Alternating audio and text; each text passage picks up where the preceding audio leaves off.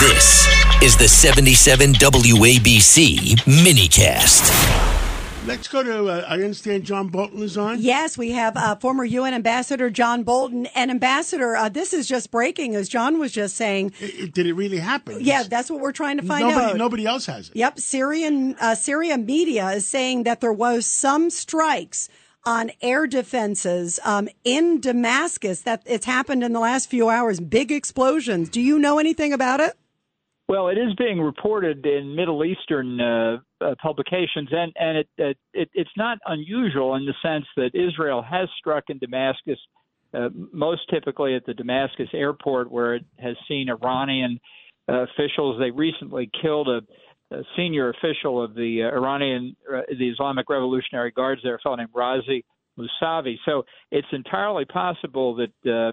As the risk of, uh, of, of really extended hostilities between Hezbollah and uh, Israel in the north continues, that they're going after Iranian targets across Syria. So I think this report is probably accurate and uh, and and maybe maybe indicating more to come. Wow. And, and the other big story in my eyes is uh, our our battles down in the in the Red Sea and and the Suez Canal. That some of our allies, Spain uh, France and Italy uh, have abandoned us. Well, it really is uh, remarkable the way the Europeans are able to twist themselves into thinking that uh, these Houthi attacks against commercial traffic and, and against our naval ships in, in the Red Sea are somehow unrelated to what Hamas is, uh, did to Israel on October the 7th. But, you know, it's getting more serious as well. That a couple days before Christmas, the Pentagon uh, accused Iran of launching a drone or a missile from Iranian territory and hitting a, a, a tanker, you know, affiliated with an Israeli company in the Indian Ocean, uh, traveling between Saudi Arabia and India. That is the first time that the Pentagon has targeted Iran directly for uh, firing at commercial traffic. Now, Iran, you know, look, bankrolls arms, finances Hamas, Hezbollah, the Shia militia in Iraq that attack our people there, uh, and obviously uh, uh, the Houthi rebels as well. But that's an indication of Iran itself getting directly involved. Uh, and I, I think that's something that uh, the administration's not taking seriously. This, this, look, this is all part of a comprehensive Iranian strategy. We don't know the full details. Uh, we don't know what the objectives are.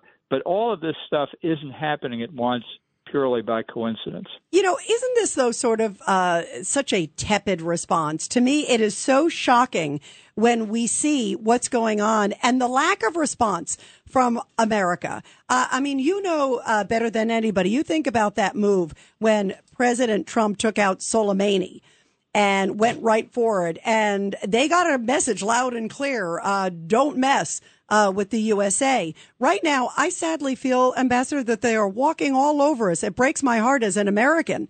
Uh, and I see what's happening. No respect. And, no, and yes. the other, the other uh, Middle Eastern countries, Saudi Arabia, and I think United Arab uh, Emirates want nothing to do with the United States and the, and the Red Sea. And that's sad. Well, How they, sad is they, that? They, they they see that Iran and its terrorist surrogates are not deterred by the Biden administration.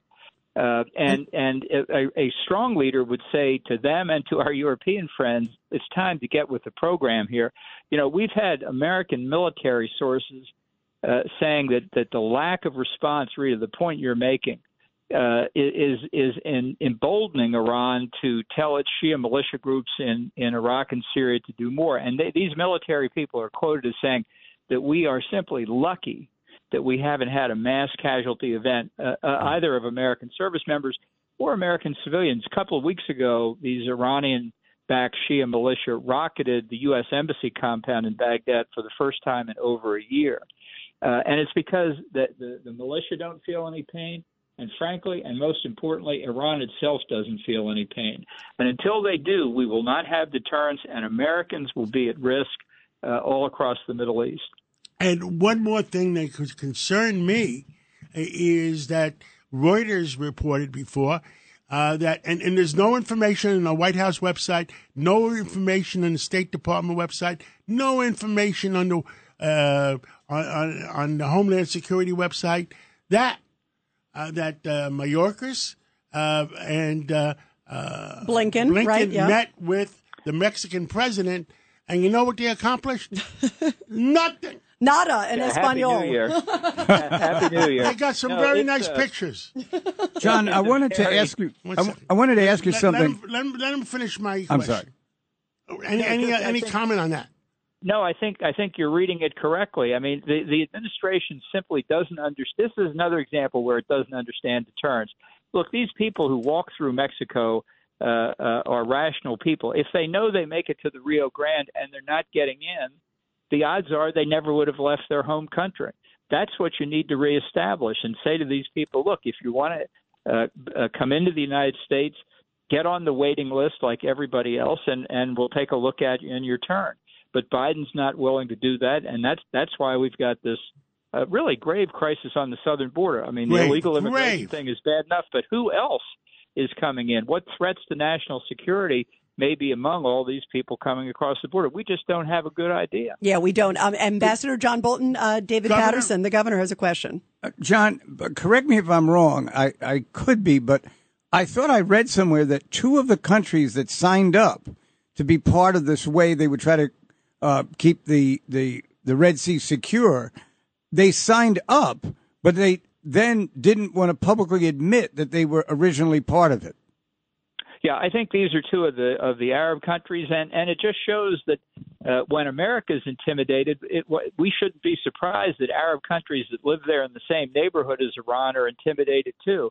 I mean, we're in this bizarre situation where the Russians are uh, intimidating us in Ukraine, deterring us from doing what's necessary to help the Ukrainians thwart this invasion, uh, and they're intimidating us and and deterring us from doing what we need to do uh, in in the conflict in the Middle East. It's just the it's the world turned upside down, and I think the people in the administration just don't even see that. You know, I, I don't want to have This you. is a uh, serious problem. It's really serious. It and, is. and, yeah, and, yeah, I agree. And getting back to the border, sorry to have you ping pong, but uh, you, are so good on so many topics here, um, Ambassador Bolton. Uh, the meeting in Mexico, I, I just wanted to tell everybody what came out of it. There, there was something, John, that came out of it. Um, the uh, uh, the head of Mexico, the president, comes out and he says, "We agreed to open the railways uh, and open crossings," and he said fentanyl barely came up. He was like mocking, like like as if uh, getting back to all of these things that we're talking about with the governor and John, this whole appeasement issue. It's like he was almost surprised that America really didn't focus on fentanyl, which of course is coming through our southern border.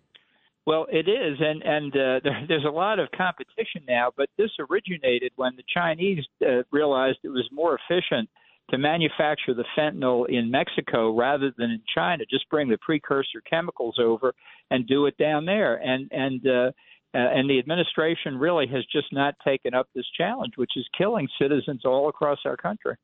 Yeah, really crazy. Well, Ambassador John Bolton, keep us posted too if you hear any more on uh, what's going on in Damascus with these reports of strikes there. and happy We'll New. Year, and thank Happy you. New Year. Yeah, thank thank you. you for everything you're doing for our country and continue to do for our country. Ohio, ready for some quick mental health facts? Let's go. Nearly 2 million Ohioans live with a mental health condition. In the U.S., more than 50% of people will be diagnosed with a mental illness in their lifetime.